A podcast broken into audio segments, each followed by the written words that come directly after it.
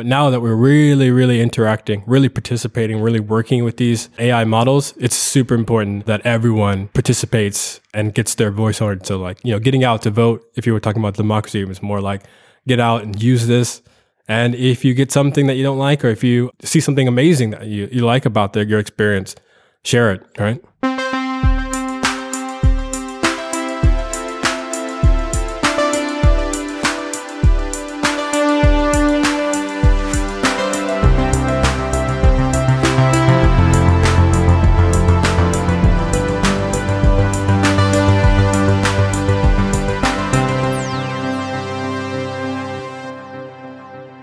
Welcome back to another episode of Heja Framtiden, the Swedish podcast on the future. My name is Christian von Essen.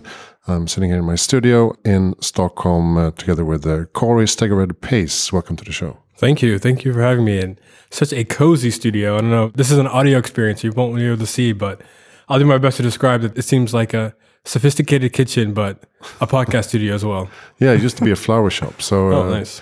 It has that kind of vibe. And you are a cloud advocate at Microsoft Indeed. In Stockholm. Yes. What is a cloud advocate? What does a cloud advocate do? Yeah, that's a good question. I get that question a lot, and I struggle not to answer it, but that my answer always changes because I do a lot of thinking about what I do. And mainly my job is to, I guess, educate and energize developers around not only just building with Microsoft technology, but building in general, whether we're talking about web development, working with AI, many different programming languages, one, getting them started if they need to. So we have this idea of rising developers where people who are maybe even just transitioning from one technology to another, you know, its core, as they say in the new skill set, is to be able to learn skills quickly and be curious. And I kind of give that to them through content of technical workshops, blogs, hopefully appearing on podcasts like this as well to kind of speak the good words of the world of tech. But yeah, that's my goal is to really educate and energize people who want to become developers and people who are developers now. Yeah, and we met in December at an event called Sustainable Futures, hosted by Futurice, and I co-hosted it as well. And you were a panelist there. I don't remember exactly the topic, but the whole idea of the day was to combine sustainable transition with digital transition in a way, right? Or transformation. Mm. But how did you end up in your role today? Because you come from a long background of like customer service and sales, stuff like that, right? And yes. Then you went into tech when you moved to Stockholm. Was that the case? Yeah. So I've always kind of been in technology as long as I can remember as far as coding and development and just being around computers. But I took a kind of weird career turn where when I was studying in university, I studied in the US, being American. Studying in the US is quite expensive, right? And you want to make sure that you get the best bang for your buck, if you will. So instead of studying something I already knew, so I started with computer science, and not to like, you know, brag or anything, but I knew maybe 80% of the course content before, just from courses in high school. So why pay so much and to also then just get in a degree, a piece of paper to validate that you know what you already know? So I decided to take a turn and actually studied rhetoric or public communications. And that after was really great because one, giving the ability to speak is probably in the long term how I kind of ended up here and why I'm here today, even on a podcast, but also just learning something completely new. You know, I would never had a chance to learn now, or maybe I would struggle to find time to learn because I'd be so just dedicated to just doing development work, computer science, you know, programming, things like that. So yeah, I took a long tail back into tech, but I've always kind of been into tech. And like you mentioned, I've done some variety of different roles. I started my journey back into tech in New York, doing integration work for a translations technology company, and then transitioned there to Stockholm, and then started my journey here in the tech scene of Stockholm as well, which I really like. Yeah, because you've been at Klarna. Yeah. Right? Fintech company, and then Peltarion, which is an AI company. Yeah. Now sold to King. Yeah, sold to King, yes. Yeah, the gaming company.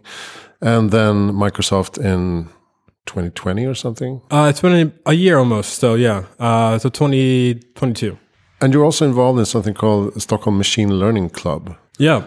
And now that's part of Microsoft Reactor? Or it's separate things. Separate things. Okay. But probably how I ended up in this role at Microsoft has to do with my work. It's a its own community, really kind of welcoming and helping, again, education side of things, but making AI and machine learning approachable for people who want to learn. Okay, so it's mainly for developers? It doesn't have to be. It was actually our first meeting was so interesting and why I kind of got involved. We had a meeting, and it was just like welcoming everyone, you know, as you do as like a meetup or community, and kind of open apply, no agenda, nothing to specifically talk about. There's no like workshop or something.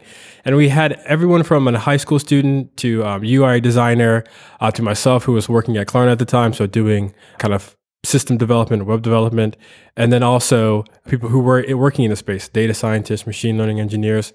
So it was like a just grab bag of, not to say random, but you know, almost everyone under the sun, all interested in learning AI and ML, and that kind of magical experience you don't get that much often. You tend to have specialist workshops or maybe generalist workshops, but they don't really touch on deep topics, if you will. So I found that kind of incredible, and running that group kind of led me into the whole community space here in Stockholm. And you still have meetups regularly, right? Yeah, no, we've taken a bit of a pause, to be honest, largely because my work with the Reactor has kind of superseded that. I do meetups and workshops with them, working as an employee at Microsoft. So that's been a bit tricky, but yeah, hopefully we'll start back up again. This episode is brought to you by Futurice, a consultancy agency based in Finland and big in countries like UK, Germany, and Sweden. They work with digital transformation and sustainable transformation, and they provide their clients with strategy work, design, software development, and implementation. So they have a kind of collaborative approach where they have access to hundreds of their experts all across Europe, and they can combine teams that fit the client's project perfectly. They also produce events. Sustainable Futures premiered in December 2022, where Korey and I were attending. This will be an annual event, hopefully, and they have other smaller events coming up during the year, so check out their LinkedIn profile for more information about that.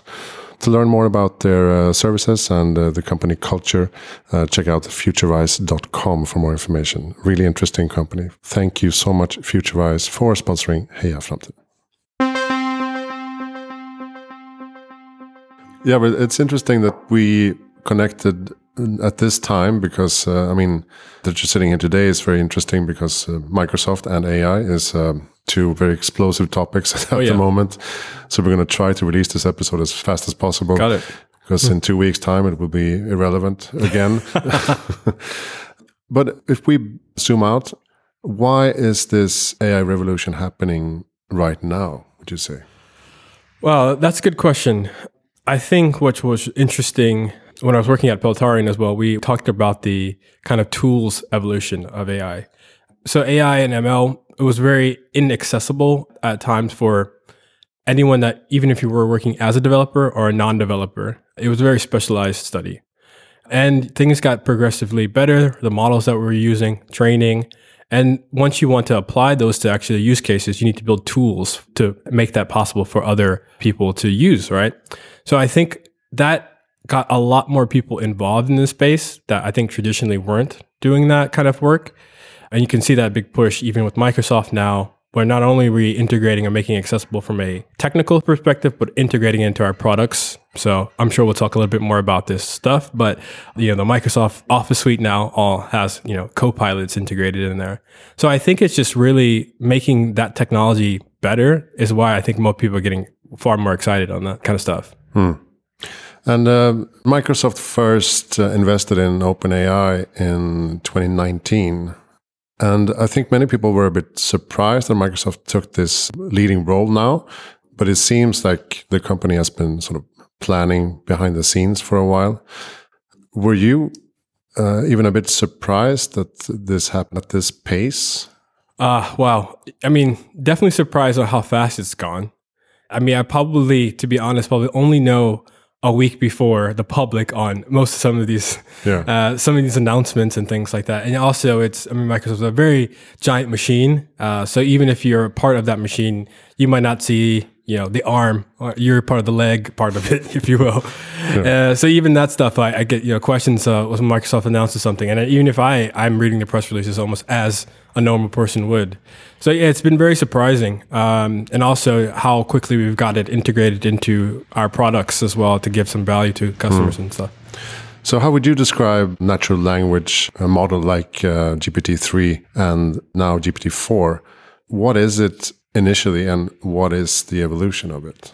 Yeah, I mean, I think the simplest, it might not capture all of the essence, if you will, of GPT, but it is around predicting the next word. These large language models, that's what they're doing.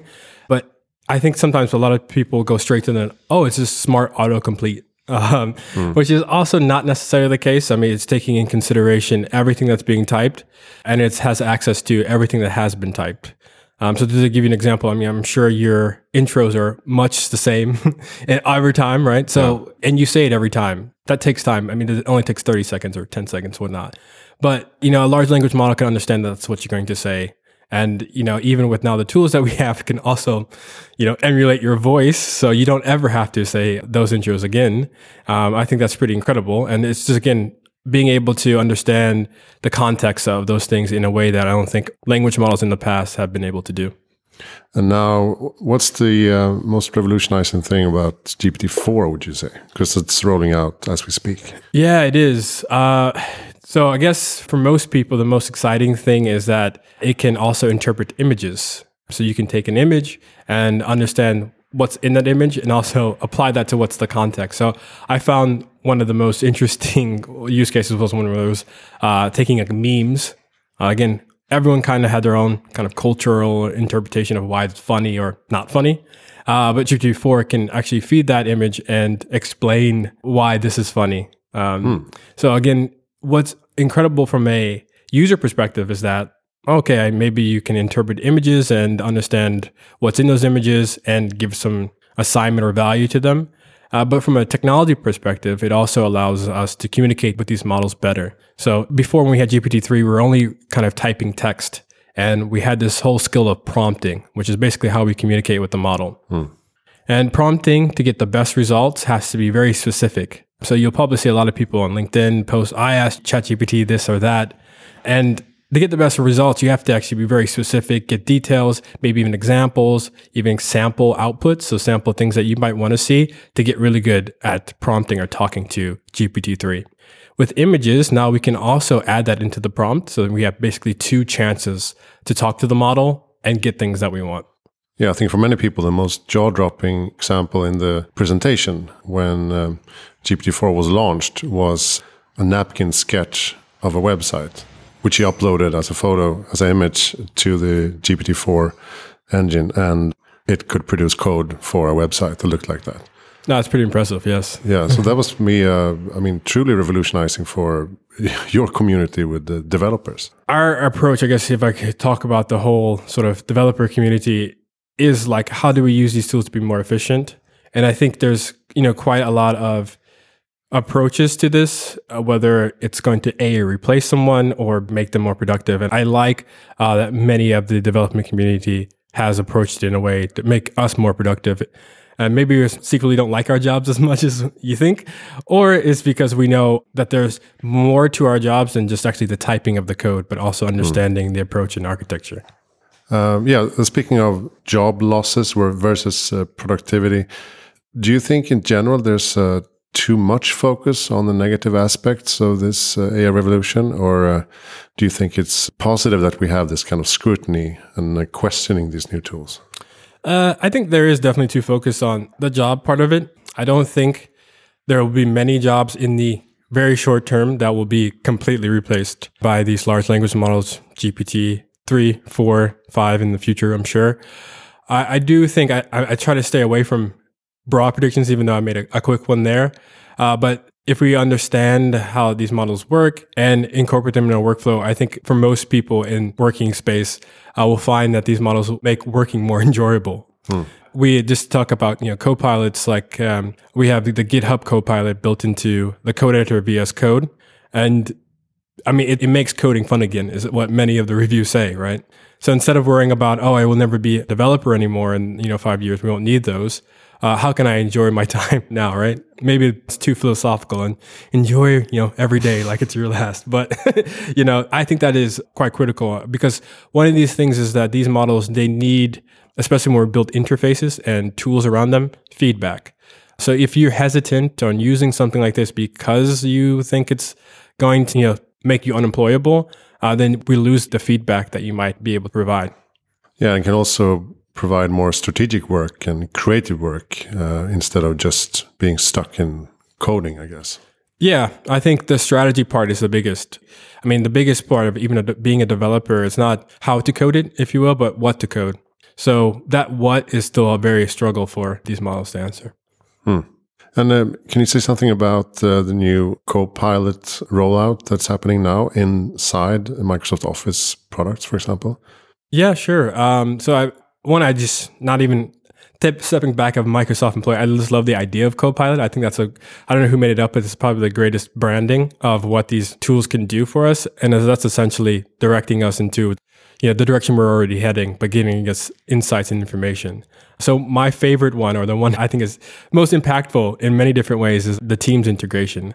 So essentially being able to provide notes within the team call, who said what, provide insights, not just a transcript, which I think when we talked about maybe AI 5 years ago, that was really cool, right? We can just transcribe things and then maybe we can provide some analysis on who's speaking and how long they're speaking. But using GPT-4, we can actually get pure analysis. So, hey, now we don't have to attend every single meeting if we don't need to. So that's a plus. But also, hey, everything that is said is kind of committed to, this, and the model knows that you made this promise that, you can deliver something next week, for example, and you can't get around that anymore. But I think that's going to be a really exciting space for people to be, again, more productive in a way that, I think our work weeks look now kind of crazy most of the time. How can we, make that a little bit less? Yeah, and it was interesting to see it incorporated into Microsoft Word and Excel as well. And also in the Bing search engine. That's what I was trying when you came in through the door. So it's really democratizing the technology in a way. And I think when we've been talking about this topic for the past 5 years, who could have known that this would be so accessible in 2023? Yeah. That everyone would talk about it all the time. AI is, in the headlines at every magazine in the world. And just a few years ago, I was being told, do not use AI in the headline because people don't read it. They're just scared. Wow. Yeah, that makes sense. They don't even click the link. Yeah. And now it's everywhere. It's almost like when people have compared it to the invention of electricity. And now we're finally here. And it kind of feels that way. Yeah, I mean, I like that word democratizing AI. Ever since I've been in this space, we probably have said that in different stages. But I think that, if you look at actually what democracy is as a government structure is participation, right? Voting and selecting. And I think what's interesting now is that now we are, as users of these products, participating with the AI. We're actually producing something after that, right? And I think, maybe a few years ago, we said, oh, we're going to democratize AI, but it was like to build AI models and things like that, which again, maybe you had to build the model first with maybe some tool sets, and then you get the results that you want, which is hard for most people to digest or do daily. But now we have these tools that are already kind of enabled in our workflow, and we can participate and use them to get what we want. So making it much more accessible, like you said. How do you make the connection between AI and sustainability? Because when you talk about products and tools that will make the world a better place, what exactly do you see ahead now? Yeah, well, it's sort of like the phones I relate to, like mobile phones. We had at the beginning very big mobile phones, largely because it was a hardware restraint. Like we needed to have these things, but the phones got really small and really thin, right? And that's what we thought everything would go towards, is like the smallest phone. And in the same way, we have these large language models that are giant in terms of both the parameters and the resources that it needs to train those things on. I don't have any of those stats on the top of my head, but anyone in that space will probably know, the equivalent of, a flight to China is the training for one of these models, for example. And now we are actually seeing another push to making these models smaller, but still perform in similar or same fashion. And that is very interesting to me because now we're also seeing in the world of, you know, Twitter and people posting what they're learning, people also training these models on like their computers, yeah. right? Like on an Apple computer or something like that. So that's also super interesting because now we're getting to the smaller, more efficient models. From a sustainability standpoint, that's probably where the direction that we should head towards. And I think, you know, as we develop and towards testing and put these benchmarks in place is where I think the industry should be heading to. But you're talking about emissions from the actual computing phase, right? Exactly, yeah. Yeah. I'm just thinking more like ahead, how we can use AI for sustainability purposes. Okay, yeah. I mean, that's another great use case. The insights and stuff that some of these models can give us, even just from a general data perspective. And I think when we talk about sustainability in that side of how do we track the data, understand it, what we're doing, the impact it's gathering, these models can also help us to get the analysis and those insights quicker. And maybe not necessarily non-biased, but in a way that we can present and, you know, make our companies and everything that we do a little bit more sustainable, I think. And now everyone's talking about an AI arms race, and Microsoft got the lead in a way because of the collaboration with the OpenAI. Do you think that this is a good development, that we see a really fast transition and evolution in the AI space from different actors? Or do you also feel that it could be a risk of releasing premature solutions? Well, I mean, the arms race is like, that's a tough question. I don't like that term just because we always go to military things, and I don't think anyone's necessarily at war. But yeah, I mean, for me, and my, as both a employee and as a user of these products, right, the innovation is so fast. But if we are pushing each other as a company to establish both the products, the process, and also the responsibility layer of those things, that's also going to be, I think, pushing us into a better direction if instead of we kind of kept these models ourselves, our products ourselves, and then we kind of waited for the, you know, right moment, wherever that might be. Mm. So we can see in the press, anytime any of these companies, Microsoft included, make any type of mistakes, that gets talked about. Yeah.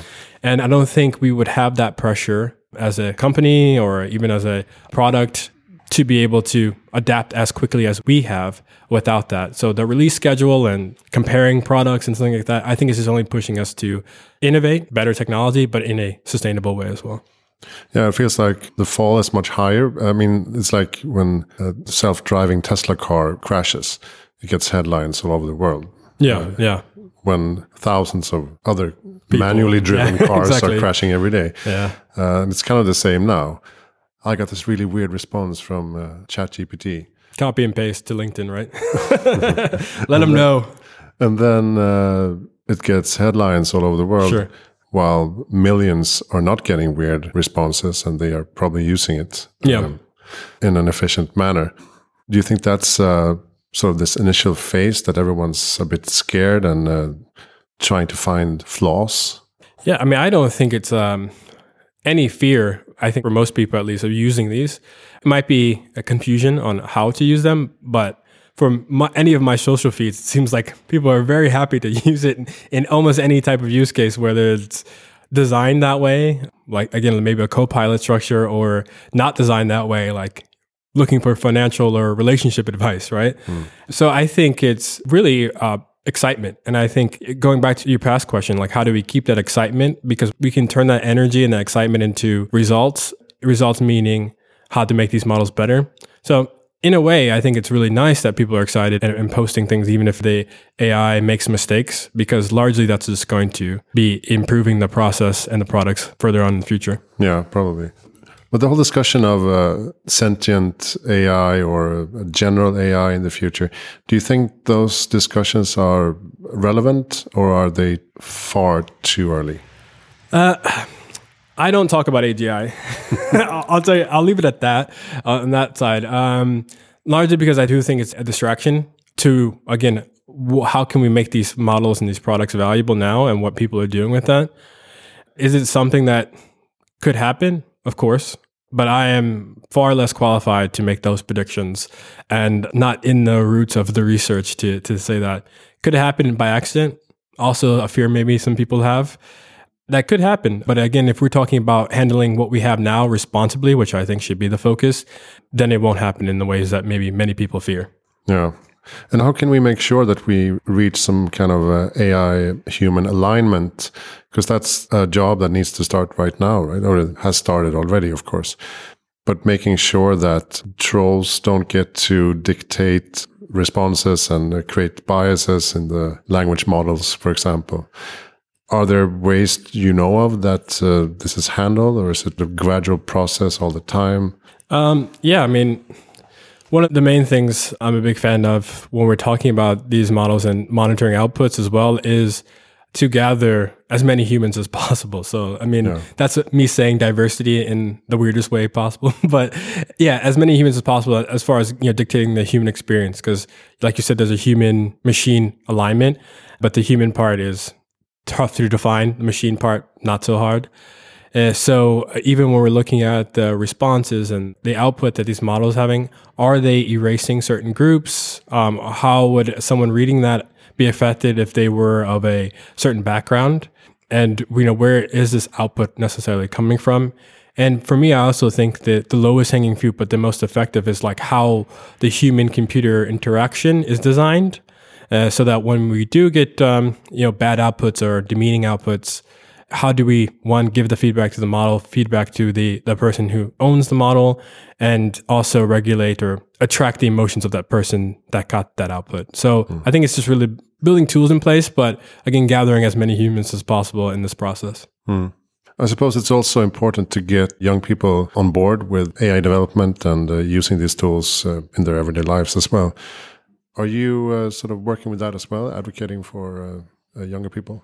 Yeah, I mean, young, old, sick, anyone who's interested, I will talk to for at least 20 minutes.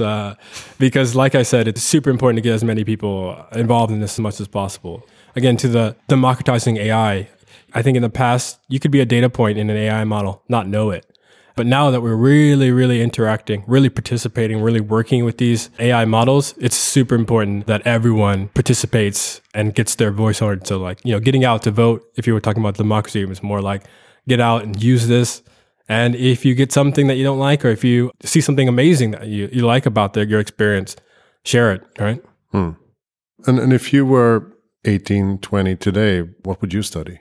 Well, I'm really offended not assuming I'm 18 or 20 now. But I mean, I wouldn't change anything about what I studied. And I would continue to study what I studied, which was rhetoric, which is really kind of the study of how we talk about certain things, because it touches philosophy. Like philosophy is a way we talk about life. So instead of just studying philosophy, how philosophers talked in the past, because a lot of this stuff, you know, there's a lot of parallels to how this is affecting society. And you can even go back to science fiction. Like I took a course on the rhetoric of pop culture, but you can have the rhetoric of sci-fi, right? And deep down, how has, you know, this person positioned society versus machines, for example? And I think that's going to be really important. Also, I think there's going to be a lot of legal discussions around these models in the future. And again, having that kind of meta top perspective will be effective for anyone who wants to enter this space. So you don't necessarily need to do a computer science degree or programming. It's helpful technically, but if you really want to be involved, maybe even looking in that area. Yeah, you can basically come from a psychology side or design side or definitely philosophy, law, business. Yeah, I mean, I think... And add AI... Yeah, mix, yeah. Well, it's a bit like, you know, a few years ago when it was like, I'm the internet lawyer or I'm an internet designer. And that kind of got you the extra 10% above people who are just designers, if you will. So if you're an AI designer or an AI lawyer, not a lawyer that is AI or whatever, but something like that. I think having those niche or specialized skills, but then applying that perspective to AI is going to be super important going forward. I usually ask, what is your best tip for making the world a better place in the future?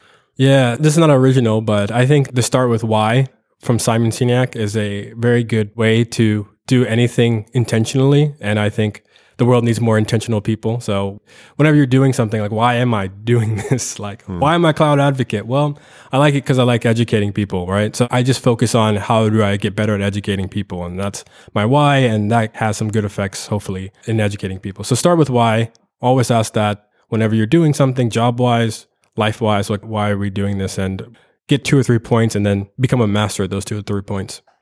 Okay, so you're saying that you don't necessarily have a goal, but you have a direction. Exactly. And then my direction is to get better at those certain areas, the why, right? Hmm. And then, that helps the world, I think, because you have people who are driven by certain things. Happier. Yeah, I mean, it's ups and downs, right? Hopefully happier. Do you have a good reading tip or a podcast tip? Well, I mean, this would be where I would plug my own podcast if I still had it running, but yeah. The Makers Show. Yeah, The Makers. I'll go ahead and plug that because hopefully we'll reboot that, but The Makers Show, M-A-I-K-E-R-S, so trying to be a little bit clever on putting AI in makers, really was focused on kind of telling the story of builders working with an AI, so people building products or services. Because at that time, and still so much now, even though I'm working at Microsoft, people thought that AI work was very inaccessible for building things. Hmm. It's only the big tech giants, Microsoft, Google, Facebook, Meta, whatever, and also or universities, right? Those are the only two people that can actually build something cool with AI. And there's tons of people, if you go on Twitter, just doing really cool and amazing stuff that doesn't get publicly talked about. So it really just being a platform for people to chat about that. Hmm. Let's hope you... Yeah, this is now the commitment. Yeah, exactly. This is good. The AI is writing it down. Yeah, 100%. Who do you think I should interview? Oh, wow. I'm going to say my colleague just because I'm a good colleague. I have only one colleague here in Stockholm, but Erica, she's kind of the program management side of my technical side of things, so organizing. And I think her skill set is interesting because it's, okay, how do you bring all these people like me and maybe other groups together? And I think that if I go to my earlier answers around how we get more people, more involved, more humans, being able to bring multiple people, different skill sets, backgrounds, is important. So digging deep into that and finding how she does it and how she would recommend other people to do it is important. Yeah. And when we talk about AI superpowers, is another military term. Yeah, nice. Sorry about that. Yeah. It's all this is going to get deeper and deeper. No, it's often the US and China. Nobody really knows what's happening in Russia. Nothing completely, but that's my bias. And the EU is kind of lagging behind, but still this part of the world is maybe more focused on regulations and ethical AI. What do you think Sweden and Stockholm can bring to the table in this development now that you've been here a few years? Yeah, I do think the regulation and involvement as a society, again, from an outsider perspective, Swedish society is kind of trying to build on good systems in place. You can see it if you've been here for at least 2 years. There's always the bureaucracy. If it works for you, works really well, and that's because good system design. And I think good system design is super important with an AI for building systems around responsibility, sustainability, and so being that voice. And I think even not only just being the voice on that, like government-wise, legal-wise, but also there's amazing tech talent here and highly intelligent people involved in the technical part as well. That's just an amazing contribution to have both of those kind of things, and to the point of bringing people together. Like some of these people work, across the street from one another, right? Sweden is small comparatively, but that could be used as an advantage because now we don't have so much space between us physically and, I guess, productive work-wise that maybe other countries have where, the regulation happens in DC and all of the cool tech happens in Silicon Valley, right? And there's all this space in between, right? Here, it's kind of all happening in 3 or 4 cities, no offense, but right? So it's really great that you can kind of have an event or community and have all those people involved together. Yeah, that's really true. So how do we get in touch with you? Probably the easiest, find me on Twitter. That's Korey Space. So Korey Space. So Stegared-Pace, but using that. On Twitter and on LinkedIn, you can just search me Korey Stegared-Pace. I'm usually posting and talking about things in those places. Okay. And should people get involved in Microsoft Reactor in Stockholm? Definitely. If you are, I'm going to call a technically curious person. So even if you've never done anything technology development, we're a space for you. Or if you're working as a developer and you want to learn something new, we're a space for you. So definitely. That's like 3,666 members or something. I used to check daily, but now once we crack 3,000, I stopped counting. But yeah, thank you for that. That's amazing. Yeah, it's great community. Great. Thank you so much, Korey Stegared-Pace. Thanks for having me. and hopefully we'll see you again at the next Sustainable Futures event. I hope so. If I'm invited again. Yeah. Yeah, I hope so too. Hejaframtiden.se for more information about the podcast, my previous guests, books, lectures, magazines, newsletters, etc. Most of it is in Swedish, but there are 60 plus episodes in English. My name is Christian von Essen. Thank you so much for listening. See you again next time.